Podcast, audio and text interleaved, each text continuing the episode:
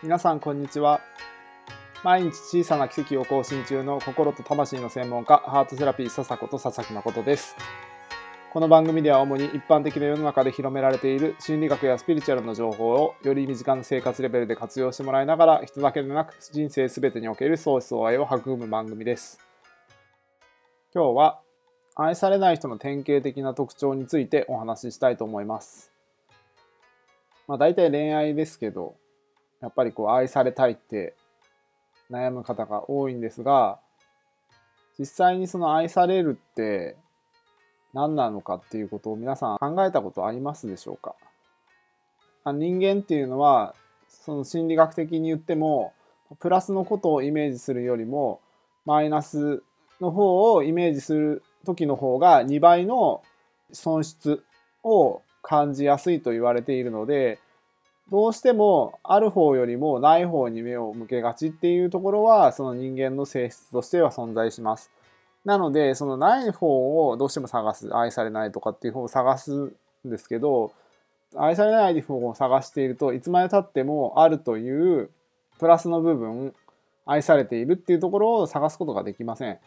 で人間っていうのは結局イメージしたものしか叶わないようにできているので何々ないっていうことを想像すればするほど、むしろそっちに行く可能性が高くなります。なので、例えば暴力を振るわない人が私にとって愛されるだとしたら、暴力を振るわないイコール暴力を振るう人と一緒になる可能性が高まるってことです。だから暴力を振るわない人をイメージしたいんだったら、暴力振るわない別な言葉を用意する必要があります。そしたら何をするかっていうといつも例えば私に対して真剣に話を聞いてくれるとか優しく寄り添ってくれるとかそっちにイメージフォーカス焦点を当てていかないと何もやっぱ変わらないってことなんですね。うちのお客さんでもうまくいく手前の段階の人って大体やりがちなんですけどいや自分は愛されてると思うんですけどねとかって言うんですよ。でよくよく話を聞いていくとそんな愛されてるでいいんですかって僕はいつも突っ込みます。まあ、ちなみにうちの夫婦でいうところの愛されてるって何かっていうとやっぱりお互いの気持ちに寄り添ってあ今こういう気持ちなんだねとかっていうことをこう認め合っていってその上で、まあ、本当に必要ならばこう手助けするし、まあ、ただ話を聞いてほしいだけだったら話を聞いてあげるしっていうその相手が望んでいる本音に対して忠実にこう叶えてあげられるっていう、まあ、スタンスでいることがまず私は大事なのかなとは思ってはいるんですけれどもでも相手の望みが何なのかがわからないのになんでこういうことしてくれないのとかって言われたところで男性って困るわけですね。だってしてほしいこと言ってないじゃんっていう風になるわけですよ。だからじゃあどんな愛され方をしたいのかっていうことをイメージすることがすごい大事なんです。この重要性がなんとなく分かった上でちょっともう一回話を戻したいと思うんですけれども自分は愛されてると思うんですよねって言った人の話をゆくゆく聞いていくととりあえずその喧嘩はするんですけどみたいな。毎日のように喧嘩はするんですけどみたいなでもなんだかんだ言って夫婦関係続いてんですよねみたいな。えって話じゃないですか。なんか夫婦関係がただ続いてることが愛されてるとか離婚しないことが愛されてるとかもう争い事は絶えないけれども生活を維持できているっていうレベルでが愛されているっていう設定になってるとやっぱり本当にその設定が自分のスタンダードになっちゃうんですね。でも普通に考えてみてください。そんな毎日喧嘩したいですかっていう話です。毎日口論し合いたいですかっていう話なんです。嫌ですよね。僕だったら絶対家出します、そんな 家だったらちなみにその両親はどちらかというと口論まではいかないけどやっぱり基本的にうちの父親が母親をこう論破するみたいなやっぱ図式になったのでなんか全然やっぱりこう話を取り持ってくれないとかそういうやっぱ悲しみを自分の中で思ってたからあ絶対こうはなりたくないなとは僕はイメージしてたんですよ。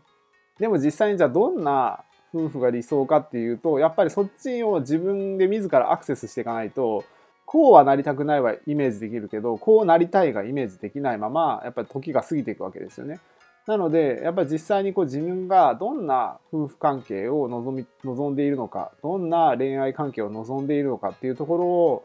あの本当に一つ一つ箇条書きに細かくしていくっていうことはまず大事になってきます。なので、その愛されているっていうことを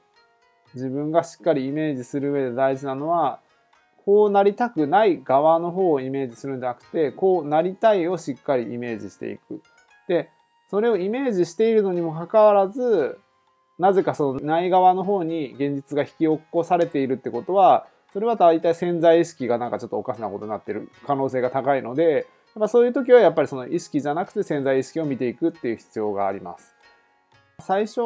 いろいろ自分の中でちょっとこの愛され方っていうことについて話をしようと思った時に、愛され方って本当に僕の中では100万通りあるって思ってるんですよ。で100万通りの中のじゃあ自分が本当に望む愛され方って一体何なんだろうっていうことを自分の中でこうチョイスしていく必要があるんですね。だからまあ本当に、まあ、うちでもセラピー自体がオーダーメイドなんですけどそのオーダーメイドで自分の願いを叶えていくっていうことは必須になりますんで優しい男性か厳しい男性かとかってちょっとこの質問自体もちょっとナンセンスなんですけど例えばそういう質問があったとしたらじゃあ大体の人は優しい男性がいいって思うじゃないですか。そういうところを一個一個チョイスしていくんですね。本当に一緒にいて心地いい人と一緒にいたいのか、もう普段はなんかピリピリしてる人と一緒にいたいのか、安心したいのか、毎日刺激を受けたいのか、異性として尊敬し合いたいのか、そういういろんな要素、人間としての要素もそうだし、異性としての要素もそうだし、まあ、いわゆる大人としての要素もそうだし、その性格も含めた自分が本当に望む人生において必要なことっていうのをこう事細かく分析していくっていうことがまず願いを叶えるための必要な過程だと思っておいてください。でもしも今の段階で全然こうグダグダだとしても完成度が全然低かったとしても一つだけ外さなければ絶対に良くなるポイントっていうのがあります。それは何かというと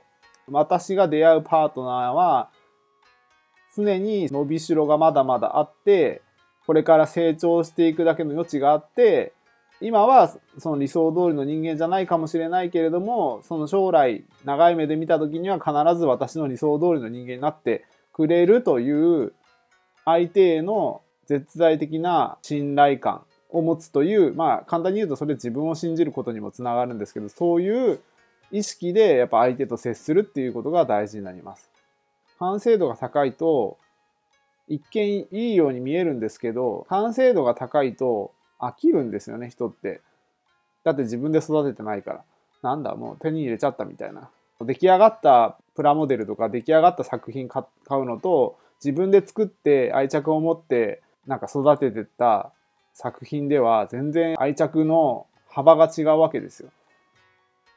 完成度が高い人っていうのはすでに例えば磨き上げられた人だったりするんで、磨くところがもうすでになかったりするわけですよ。そうすると、あんまり面白くないわけですね、人間って。やっぱり、ある程度の変化は好む生き物なので、何も変わらない現状ってやっぱつまらないわけですよ。それと同時に、今の段階では、何の輝きもなさそうな人は、いざ磨いてみたらめっちゃダイヤモンドだったみたいな。そういう存在だった方が、その磨き上げた時の希少価値ってすごい上がるわけですね。で、本人もやっぱりそういう人だからこそよりやっぱり一緒にいたいとか、ま、より手放したくないっていう気持ちになると思うのでやっぱりその完成度で人を見るんでなくてやっぱ伸びしろ今のその人が何百パーセント何千パーセントこれから上昇していけるだろうかっていうそっちの目線で人と接していくそういうパートナーを選んでいくっていうのをおすすめします。で大体あの結婚している人が魅力的な男性だとか魅力的な女性だって思っているのはなぜかっていうとすでに完成された状態で夫婦が結婚してるわけじゃなくてその夫婦の中でより磨き上げて完成されていったからなんですよね。だから変に大体多くの人って既婚者とかそういうのに魅力を持ったりするんですけどそれってあの奥さんのおかげでもあるしもしかしたら旦那さんのおかげでもあるっていう、まあ、そういう目線で見ていく。あこの人たちは成長していってこんなに素晴らしい人間になったんだっていう。なので私もそうですけど、私は私で妻のおかげでこういう自分に慣れてますし、逆にまあ妻は妻で私のことを私のおかげでって思っていることは多分確実なので、やっぱそういうお互い様であり、おかげさまっていうところで、それぞれの魅力を育てていく。パートナーシップだったりとか恋愛っていう関係性を作っていくことを皆さんにはお勧めします。イメージするだけではもちろん叶わないです。もちろん実際に付き合ってください。やっぱそこは必要なのでそのもちろんその付き合うという段階が必要かもしれないですしももっと手前の出会いという段階も必要かもしれないですしまあ、本当にその人それぞれに必要なプロセスっていうのはあるので、まあ、もちろんイメージは大事です。イメージをするけれども必ず行動はちゃんと伴わせるっていうところを意識しながら、まあ、皆さんの理想をぜひ叶えていってください。今日も全ての未来に祝福されながらだんだんと良くなっていく奇跡の瞬間をあなたと共に発見していきましょう。またね